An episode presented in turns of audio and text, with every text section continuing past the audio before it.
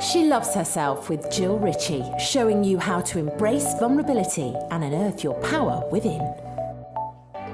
Good morning, everyone, and happy International Women's Day today. So, I hope all of you women are celebrating yourself. And if you're not, take a moment just to stand, do your best power pose, and shout, I am enough. I am amazing. I am incredible because you are, as is everyone.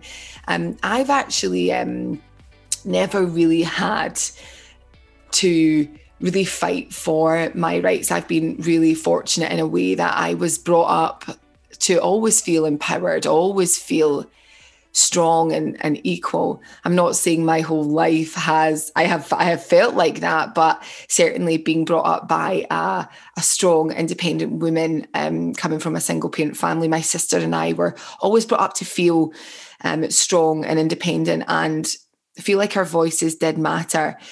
So for all of you out there listening to this, if you don't feel like that, and by the way, I don't feel like that all the time. There's certainly days and weeks that I have not felt like that in my life due to circumstances. But I want you to get your best power pose on right now, hands on hips, stand in your best power pose and smile and just really bask for a moment in your beauty and in your strength and everything that you bring to the world and to yourself.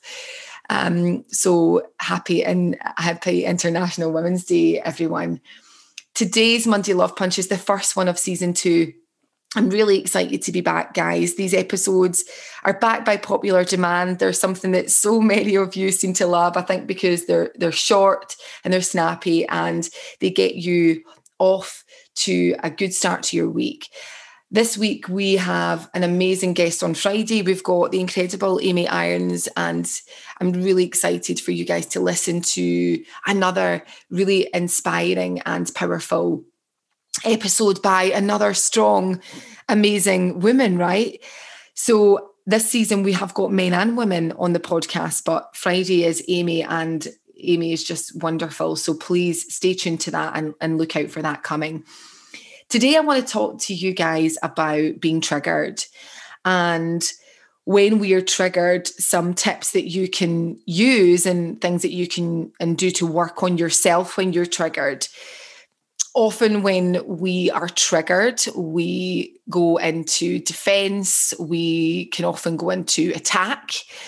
And that's often to defend ourselves. And, you know, that saying that goes around the best form of defense is attack. And I would encourage you guys to really take a moment to think about the last time that you were triggered. And it might have been this morning already. And when I talk about triggered, what I mean by being triggered is triggered by probably anything. Um, now, I don't want you sitting super analyzing yourself. Oh, I was triggered because my child wouldn't eat their breakfast. Oh, I was triggered because of this. Like we get triggered all the time. But I want you to start thinking about triggers as your gifts. Okay. So there's no judgment here whatsoever, but I want you to start looking at triggers as your gifts and how you can use triggers to really work on yourself. Because when you're being triggered, often you're having a habitual response to something because we go into that defense mode don't we when we're triggered we we go in, we start to feel it often in our chest and often in our stomach. We're like, oh my God, this doesn't feel good. And I want you to think about the last time you were triggered. What did it feel like in your body? So, number one, identify where you're feeling it in your body because the brain sends a signal to the body. Okay. Everything comes from, from the mind, from the brain, sends a signal to the body. I know when I'm triggered, it goes right into my stomach and into my chest often we want to run away from that feeling. We try and keep busy, or we go into fight or flight mode, we go into panic mode. And when we go into fight or flight or panic, we can't think straight. Our logical mind is just away on like flight. It's like flight. I'm running. I'm, I'm I'm like escaping. And you know when you're under pressure, I don't know if you ever remember when you, if you've ever gone for an interview, or you've been asked something and you're really nervous and your mind goes blank like literally you cannot remember your name and it's the same thing that happens when you're triggered in a moment you can't think straight. So I would encourage you to not react straight away, but to take a moment and think about where you felt it or where you feel it in your body when you're triggered. Get your journal and start to go a little bit deeper with yourself. You know, what is this feeling? Get curious around the feeling. Oh, it's it's tight, it's sick, it's like in my stomach's uh, like going round like a washing machine. Start to really identify those feelings. And then ask yourself another question. What's underneath that? What what is that feeling underneath it? Your mind will want to answer. So just take a moment and let that answer come. And it might be, oh, it, it feels like fear. It feels like upset. It feels like emotion. Okay, so write that down and then go a little bit deeper still. Okay, so what's the emotion? The emotion might be fear or anger. Okay, so what's underneath fear? What's underneath anger? So we'll go again a little bit deeper. And what should, I'm not saying it definitely will, but what should happen if you give yourself time to do this exercise is often it comes out around not feeling safe. Okay, because when you're triggered, you don't feel safe often. Okay, and we can almost always trace it back to something that happened to us in our past where we didn't feel safe and we wanted to run. We wanted to close ourselves off. We wanted to hide. We didn't feel safe. We felt shame. We felt blamed. We felt attacked.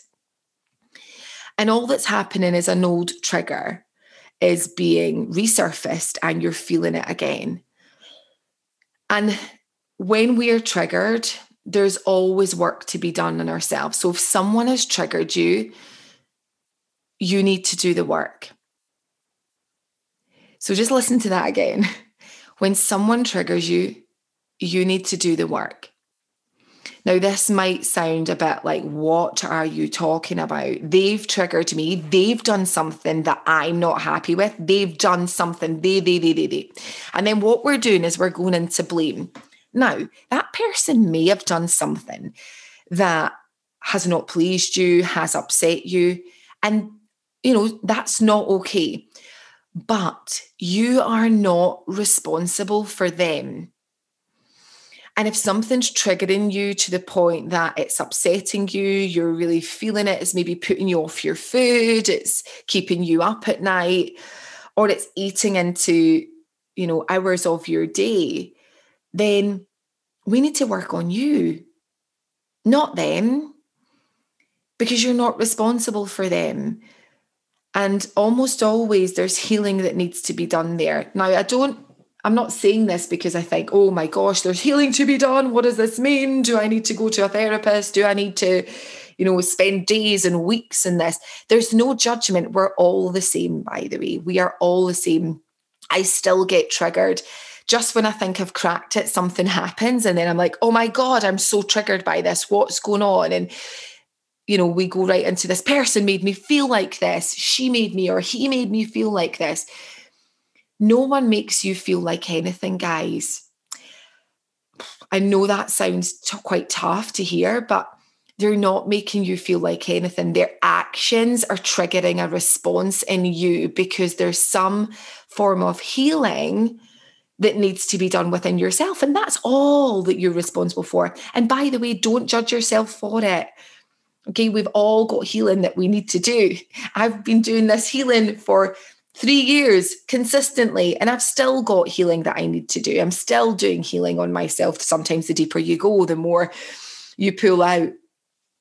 But if you never want to be triggered again, I'm just going to say, like, it's unlikely that that'll happen. You know, you'll still be triggered at some point in your life. But if you want to be much less triggered and feel like you have, you know, rooted strength and you're pretty unshakable and you know yourself and you've healed yourself and you love yourself, then I would urge you to start to do the work on you first. Like before you start passing blame or trying to change someone else or their views or how they're showing up, you need to do it on yourself because there there will be someone else that comes along and triggers you and then a few months later there'll be someone else that comes along and triggers you you've got to do the work on yourself to be able to work through those triggers and to be able to not have the response that you have to people, to situations, and to things, to know that you can stand in your power and that you can fully love yourself, shadow parts and all. Um, yeah, so not looking to fix anyone else, to work on anyone else. I need to help them. I need to fix them. They need to see my point of view they may never see your point of view. And often they're not doing it to hurt you either. Some of them are, you know, some people are, okay? But actually, they're doing it from a place of their own fears and their own triggers. Often, when someone's triggering you, it's because a situation's triggered them and they're projecting their stuff on you.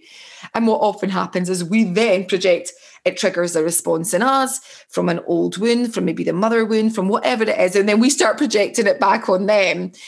And we never actually get any further forward. The ego becomes so huge between the two people that it's all about the ego. You're right. I'm wrong. You're right. He's right. She's right.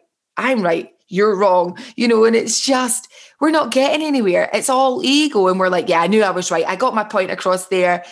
And, you know, all of this BS, right? Stop, stop, stop, stop.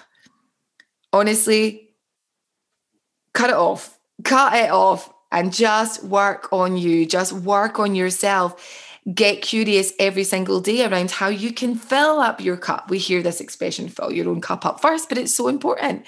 Like, really fill yourself up with love. Like, you know, when you're when you're breathing, a great exercise is closing your eyes and imagining that you're breathing in through your nose, you're breathing in that light energy. I know I've shared this with you guys many times before, either on meditations or on these podcasts, but really breathe that energy and every single morning, that clean, fresh energy of a new day, breathing it in, allowing it to fill every single cell of your being with light. And then go to those parts of yourself that you're feeling and just like send it love. Like there's wounds in there. We've all got them. Just nurture them. Be kind to yourself. Stop the judgment. We're so judgy of others and ourselves. Just stop. But it has to start with you. The less you judge yourself, the more love you give to yourself, the more you work on yourself and your triggers and your wounds and work on that healing internally the less you'll have to feel that you need to project anything onto anyone else because you're not being triggered. We only project when we're triggered, to be honest, because the ego kicks in and we have to be heard and we have to be seen. When you're feeling like that, stop, grab your journal, and really work on yourself. That is the only person that you have full responsibility for yourself, no one else. Let them do them. And as long as you do you, and I mean, not surface level, you do you, like you really do you and work on yourself, you'll be absolutely fine. That'll be a game changer for you. And everything in your life, it takes work, it takes effort, it takes practice, and it takes commitment, but it's worth it. Have an amazing Monday. Get your power poses on, ladies, and go slay your day.